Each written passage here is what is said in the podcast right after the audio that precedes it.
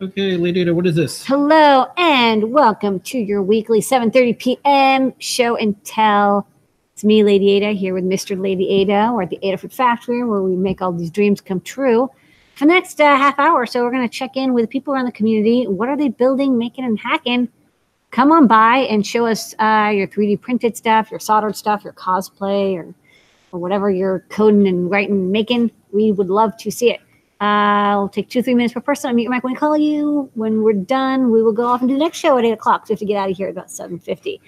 All right, let's start with Scott, because why not? Hello. Hi. Uh, happy to be here. Thanks for having me. Um, And we're First, I- glad to have you too. yay. Um, first, uh, wanted to give a shout out to Dan and and all of the awesome Circuit Pythonistas. Uh, I released Beta 4 on Friday, and it turned out it had a pretty large, nasty file system bug. And I was like gone all weekend, and I came back on Sunday evening, and Beta 5 had been released. uh, with a fix by Dan. So kudos to Dan and everybody who helped uh, Dan get those fixes out. Um, for those of you who are CircuitPython folks, I encourage you to try Beta 5. We're really getting quite close to having it uh, ready for stable, and then we'll be pushing everybody to 4.0, uh, not beta, but 4.0 proper. Um, so if you want to contribute to CircuitPython and never have or, or haven't in a while, um, simply download download Beta 5 and give it a test in all your different projects, and let us know uh, if you run into any issues with that. Um, make sure you back up your code um, because that might be one of the issues you hit. So uh, that would be super cool.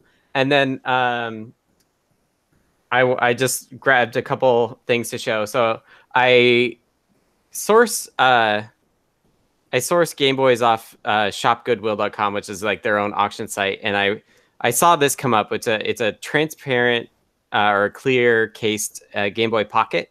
Um, it's missing the glass on the front, um, but I thought this was really neat, especially uh, for me to show people kind of what's under the hood. You can see like here, the white here is the elastomer underneath the plastic button, which is kind of neat.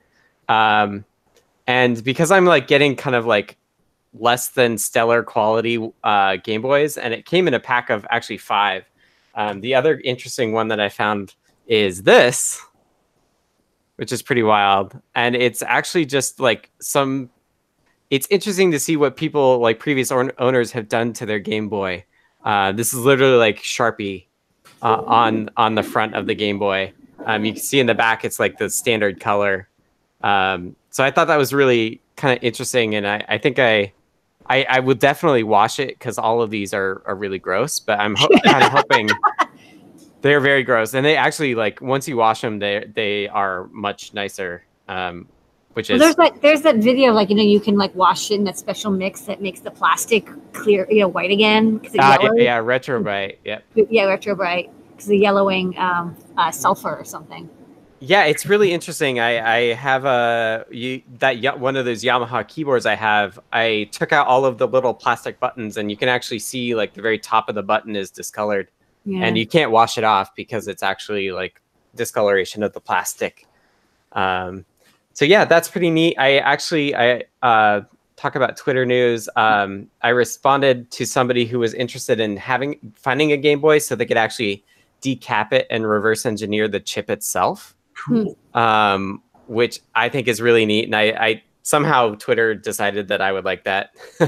um, and I I, wonder re- why. I like immediately, but their picture was like of a giant stack of Game Boys, and so I was like, well, I have some if you need it, but like, and then they like DM'd me and they were like, you realize I don't have any at this point. I'm like, oh, like I can help you get some. Uh-uh. Um, and then uh, also did an article. I don't know if you're going to talk about that now. Yeah, I was. I was going to say for subscribers of uh, Triple E Spectrum magazine, congratulations, Scott, and everyone who works on Circuit Python. This is it. Scott Shawcroft is squeezing Python into microcontrollers. Adafruit is betting the language will make sense for makers. So congrats, Mhm. big ink. Yeah, it was cool. Thanks for setting me up with that. And uh, Julianne, who did the did the uh, who wrote the article, was super fun to talk with and did a great job conveying it uh, really well. So kudos to her as well. What's cool is this is like the fifth or sixth Python on hardware article.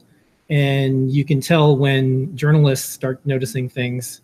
You know, makers are the things that makers and hackers are doing on weekends. It's kind of um, it's in obscurity for a little while, and like maybe people notice it or not, but now it's it's hitting mainstream, as they say. So more more articles and more more people doing Python on hardware. Yeah, expect to see uh, lots of cool things coming. Yep. We'll keep rolling. All right, nice. Next up, Phil B. Hello and your, there. and your Krampus head. Yeah, let me. Uh, oh, sorry, I hit the wrong button. Uh, I want to try this, uh, this other camera, see if this works. My desktop camera. Um, Oh, yeah. Looks like it's working. Um, good. We, we've been. It's not out yet, so don't ask. But we have been trying to do a thing. You know, these D-pads on the Game Boys are just um, really nice for for playing games and stuff. And we've been trying to make a thing to uh, to do that. You know, use using the same kind of D-pad hat and just make a PCB and use these nice elastomer pads. And boy, I don't know what it is, but this is just um, it's not working. I mean, it kind of works, but it's like it needs to be spot on, like work, so you can like play, you know, Mario or whatever. And like 99% working isn't isn't good enough. And uh, there's so many little variables and stuff, but a lot of it is, you know, we're, we're trying to do this with a laser cut case, which has a lot of slop. Um, this isn't like super precise, like like an injection molded case. And maybe that's part of it. You know, maybe it's something in the PCB design. I don't know. But if if anybody knows like the hot tip on um, what it is with these D-pads and elastomers, if there is like if someone's written the book on this and you got you got uh, a link, I would be super grateful because uh, have just not been able to get it to work well. Specifically, like, you know, it works. Like the, the buttons and elastomers work, but when you press one button, other buttons go off by accident. Yeah, you get these false diagonals. false diagonals, which is which is very weird. When you press hard and it seems like the, it hits the elastomer and it it sets them off, and we're not exactly sure is it the height of the the the cavity the D-pad's in? Is it you know the the finish? Uh, you know, there, you need silk screen to cover the non-pad areas. Like it's we've kind of tried to mimic the Game Boy Pocket PCB, but it's it's being surprisingly finicky which is for something that seems quite simple, like oh, you press the button and it goes, but it's actually not. Uh, it's not Yeah. that simple. It's if you're just trying to, you know, if you press this button, then this happens, no problem. But something like a game um, is actually like really nuanced, and you know, you're trying to play Pac-Man or whatever, which has those cardinal directions, and if things go off diagonally, you know, your Pac-Man goes where you don't want it to be, and you lose, and uh, that that's that's not what we want. You know, it needs to be spot on. So I don't know if we're gonna, you know, continue on this angle or if it's just like yeah set it aside we'll try a different approach but uh, i've just i've been surprised at how finicky you know this seems like a simple thing and it turns out it's it's actually really quite nasty Yeah, I yeah, do. we oh, sorry. I was Go gonna say I do know that the Game Boy Pocket buttons bounce. I was surprised by that because it's I I'm used to a mechanical like uh, metal on metal, but Mhm. I I can confirm I've seen bouncing happen um, with a Game Boy Pocket as is. Yeah Which is part of it. Because that's what we were using that's where we got our d-pad and our elastomers out of a game boy pocket so that's good Right. to. It definitely bounces. Yeah, I just Yeah. added support for that. Do you, Yeah. do you do you get false um, diagonals though? Like when you hit left, you get up signals ever? um, I could test it some more. Because that's the thing that's what we're getting. That's the weird thing. Like bouncing is, you know, you can filter that out, right? But Right, it, right. It's the it thinks that you're hitting both up and left instead of just left when you're not, and that you know that that actually is a totally different. It confuses games, right? Because you're like, oh, you want to go diagonal? And you're like, no, I don't. I'm only pressing down the left button. So I don't know. I might I might do another spin with a different elastomer, but it's very it's very mysterious because you know it's should just work. It doesn't seem too complicated. We don't know if it's some weird.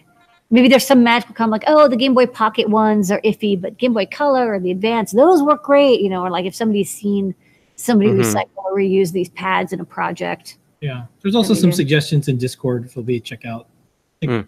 people oh take- yeah you go thank you All right, that's a call for help. Folks can post in the show and tell Yeah. comments after the video is posted, but we're also in Discord, and you can add Paint Your Dragon Yeah. for suggestions on Elastomer and PCB. Especially if you've and, uh, seen this. I mean, I know there's a lot of like, oh, I have this, you know, oh, did you do this? But if you've actually seen it done, yeah, that's if, what if you're out there watching and you design the Game and you've Boy, actually you've nice. actually used these parts because there's a lot there's a big difference between like what should happen which we know and what actually happens which is what we're debugging but we're Yeah. we're hot on the trail all right. all right Noe and pedro what are you extruding Yeah, hey folks. So uh, this week we have a PyPortal project, and shout out to Brent, who's on the uh, Adafruit IoT uh, team that uh, inspired this project. Pedro, can you plug it in for me, please? You're my hand model today. I don't know. Hand Yeah, model. we, here, Is yeah. it this side? So here's is the first thing I want to talk about. This is uh, one of those new uh, reversible USB cables that we have in the shop. Those are really, really nice. do you like them okay I do. I love them. Yes. We have to throw all of our other cables away. Get all these Oh, look, right, it's a PyPortal and a PyPortal. Yeah, it's Okay. kind of meta there. Yeah, so this is a little bracket that we printed to uh, to kind of fit on a standard uh, wall mount, uh, a light switch to be precise. So it's kind of a two-piece design. You can kind of hook it into this other bracket that kind of stays stationary, secured to your light switch. And the cool thing about that is you can reuse the screws that are on your standard light switch. Um, so you can take that off if you want. Yeah. And we're just using some uh, some M25 nylon standoffs to elevate the board and secure it to that 3D printed bracket. Uh, and yeah, we're running um, the the animated GIF um, project code that Lamar put together. There's actually a learn guide up, so I just grabbed that and uh, converted some of our um, some, some of our After Effects works. Um, so I made those little GIFs, and they play really nice on the PyPortal. Can you send me those? Because I'm going to do some swear track ones, but I- I'll put that Oh. in the beginning or the end. Yeah, sure, sure. They should be in They're- Basecamp. they're on the um, they put them on the guide Oh, okay, great. Yeah, they're in the guide too. Oh yeah, I forgot I did that in the morning. Okay, yeah, never mind. so- Good, good job past you.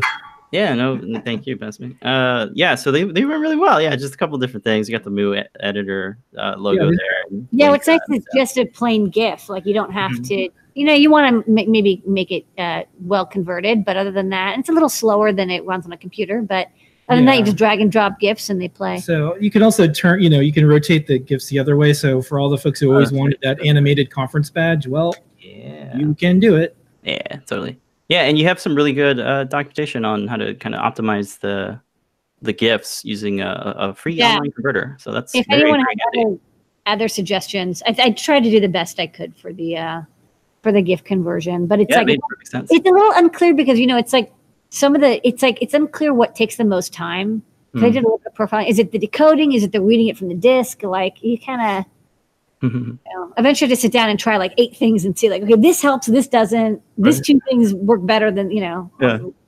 the Deep- the transparent thing uh, transparency thing was was interesting like oh yeah hey you can it'll make the file size smaller but it'll process a little bit longer so Yeah, it does take longer because it's it has to do these weird start stops. Okay, interesting cool Thanks. well Next check it out all right next up, Brent.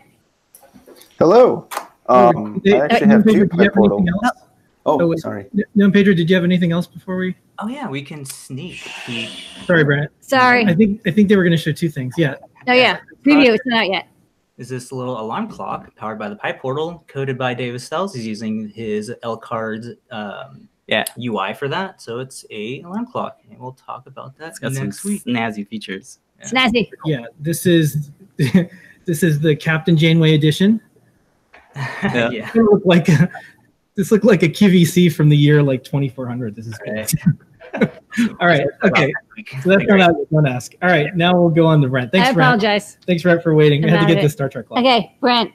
It's Hi. okay. Uh, hello. Um, the past week I have two PyPortal projects. One of them is what I originally asked uh, Pedro No to make the uh, wall mount that's actually behind me right now. But it's a PyPortal um, thermostat, thermometer, smart display. So when you cover up the light sensor on it, the light sensor has been on the PyPortal I've seen used for a few projects now. It's like there's no accelerometer, so it's like how do I show something on the display and kind of change between the things? But you could wave your hand in front of it, and it'll show the current temperature from the ADT 7410 on the back of the PyPortal, along with today's date and time. And that was added last week to the, um, and it sends the data to Adafruit IO when it's the display is on, but when the display is on, it sometimes heats up the sensor. So by default, the display is off. And um, it shows the date and the time from Adafruit IO directly. So it pulls in that data.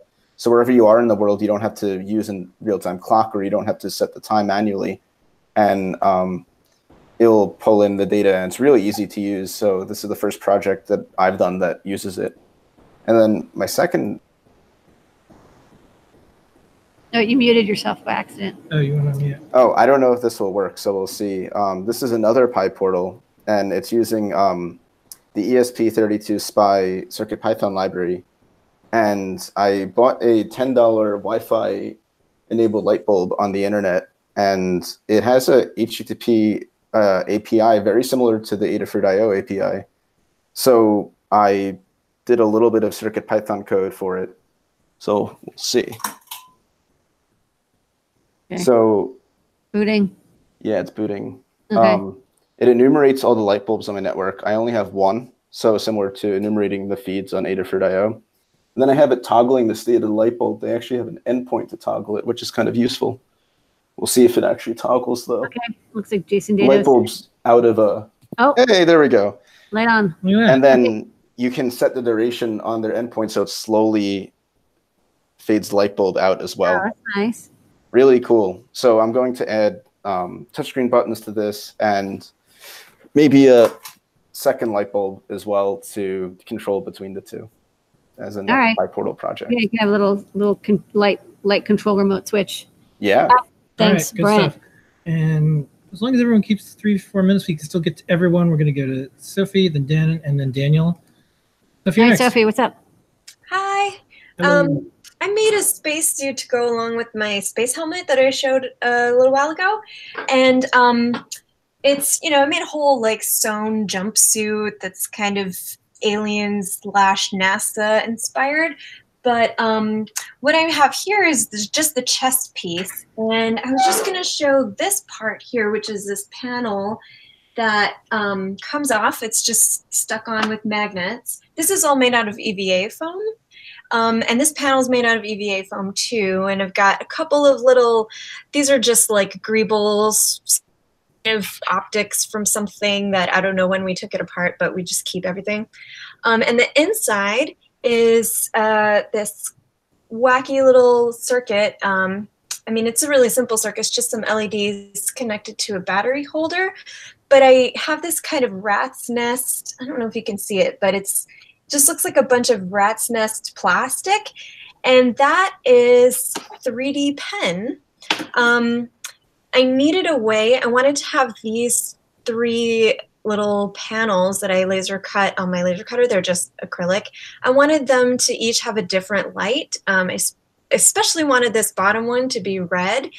And I accidentally made them so close together in my design that I didn't know how I was going to keep the light bleed from making all of them red or looking pink in the middle um, because I just didn't give myself enough space to really make a physical barrier there with anything that has a lot of dimension.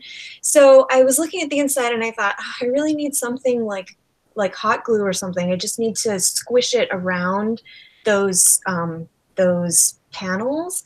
And then I remembered that I had this 3D pen. So um, it's kind of like you can use it like a really high definition hot glue gun. And I just um, squirted it in between these little panels on the inside. Like this is the tiniest little wall. And I just built up little walls around each section. And then um, I just embedded the LEDs in there with the 3D pen. So they're just in there for good now, unless I need to snap this apart. It's just PLA, so it's pretty easy to work with and take apart if I want to. Um, and that was just a really quick fix and some way for me to use this 3D pen that I really didn't know was going to actually be useful for anything. So yeah, just a quick little tip, I think. Yeah. work. I think I have one of those too, and I'm just like, what am I going to use this for? Now I have an idea. So, Yeah, I thought so too, but just keep it handy. You never know. Some Kickstarters that ship, you get them, and you're like, oh wait, Yeah, Tips from Yeah. Sophie. but oh yeah, I was a backer on this. Huh. yeah, Thank you so much. If you want a sticker, you know how to get hold of us. thank you. All right, Denon. Hi, Danon. Hey guys, how you been doing? Yeah, all good. Um, well, I, I shown off. Uh, I was remember I want to do a, another case for my phone, little speaker. Uh, that's project's kind of uh, expanded. The speaker part's going to be a whole separate unit. Right. Uh, however, the phone case, it's grown to uh, going to have a few more things added in. Yeah. Eyes. It needs eyes. These eyes. well, um, not sure where. Actually, I could probably put a couple googly eyes up here, but it's going to have a uh, inductive char. Uh, was it the charger for a uh, a smartwatch? Trying to think of a design so I can have the circuit playground slide out, and then I could use an app and uh, program right from the phone. Um, I don't know. I'm Sounds one. cool. That works. Needs more. Uh, it, it may grow more. Yeah. Um, in anticipation for getting the PyPortal, I've already got a uh, external power supply, so it'll be portable. Um, I'm trying my hand at uh, puppetry. I was doodling with uh, Fusion 360 during last week's show, and Oh, that's great. did up a little uh, Sparky, and I got the uh, eyes to work. yeah. That's great. We're having a good time there. This is the most fun place on earth. Oh, I love making. All All right, you got anything else going on? Um, actually, for the moment, that's that's it. All right, well, you're Well, great. You can get a sticker now or later. It's dealer's choice. Feel free to email support at adafruit.com and keep coming back. All right, Sounds sweet. good, Good to see you. All right, Danielle, play us out. Hey, Danielle. Hey, so last week I talked about the escape room that my middle school class is making. And so this week I thought I'd bring in uh, another uh. This one is uh, got the circuit playground on top. Last week I had it mounted underneath with light pipes, so you can see the lights. This week we have it mounted on top so we can get to the buttons. And this was actually inspired by a couple of John Park's um, projects. So this is going to be a, a self-locking box. So uh, it would lock I, inside. Uh, I have a, I'll try to see, if I can see there. I have, uh, instead of a solenoid, I am using a little uh, micro, uh, micro servo um, that works there, and it locks the box. And then they have to come in and they have to, on top here, they have to use the potentiometer that's hooked to the circuit playground and enter a code that they'll have to decode. And once they do that, then uh, it, it will um, you move the uh, micro the, the servo motor and move the, the popsicle sticks. That was inspired by a John Park uh, one that he did with popsicle sticks uh, earlier uh, with cardboard, I think, cardboard and popsicle sticks. So I liked his idea of a self-locking box, but instead of a solenoid, I decided to use a little uh, servo motor there. So so this will be one of the, the things that they'll have to figure out what the, what the combination is and open up, and then inside will be a uh, another Lego minifigure that they'll use for, the- for an RFID reader. So that's the uh, second of our mini escape room boxes. All right. Well, if you want a sticker, you know where to email us. And thank you for making something fun for middle school students, which is normally, you know, middle school is normally referred to as the escape room, but you're making things for them to want to stick around and and do fun things and, and code. And that's a very, you know, popular thing right now. People go to escape rooms, they can learn how to build those things and make those things. So thank you for for doing it. I know being a teacher is a lot of work, and you probably spend a lot of your own time on this, but thank you. Yeah, I, I, I spent a lot of time. It's been really fun. Like I said, the, the circuit playground is really fun to play with, and there's so much you can do with it. So uh, this, year, I, I'm trying, trying to tell the kids that it's not just the things that are on the circuit playground that you can do, but you can hook so many things to it and do other things. It's really, really fun. Yeah, when we talk to teachers, they're like, "I get like twenty bucks, and I what can, I need something that plugs in the old computers, doesn't have an IDE download, can use, you know, a text editor. We teach we teach Python, you know, all those things they, they told us about, and now it's here. So thank you so much for using it as as intended, and also for lots of ways it wasn't intended. Yeah, yeah. So thanks for actually. I, I used to use the, your, your classic one and Arduino. But when you, once you guys went to the Circuit Python, it was so much easier just to plug it in and you can just, you know, no Yeah. idea, you just start coding right on the thing. It's been so much nicer. Yeah. Well, we the classic, you know, you could watch the video. It's like at the time we didn't have that you know we thought like oh maybe in the future we'll have such a thing as Circuit Python, but we didn't have it yet. But then as soon as we had it, it was like okay, obviously Yeah. this is where this is the place it's like should the be. booster rockets to get us here. We're like, one day it'll be able to do everything, and then now it is. Now we're here. Okay, The future is here now. Thank you everybody. All right, we're here every single week, 7:30 p.m. Thanks for making this the best half an hour. Thank you, Sophie. Thank you, Thank you, Scott. Scott. Thank you, Phil Phil B. B. Noe, Pedro. Thank you, Pedro, Dan. And Thank you, Daniel. And Thank you, Brent. Brent. Uh, we'll be here next week, and Ask an Engineer starts in just a couple minutes. See you all next week. Thank you, everybody. Bye bye.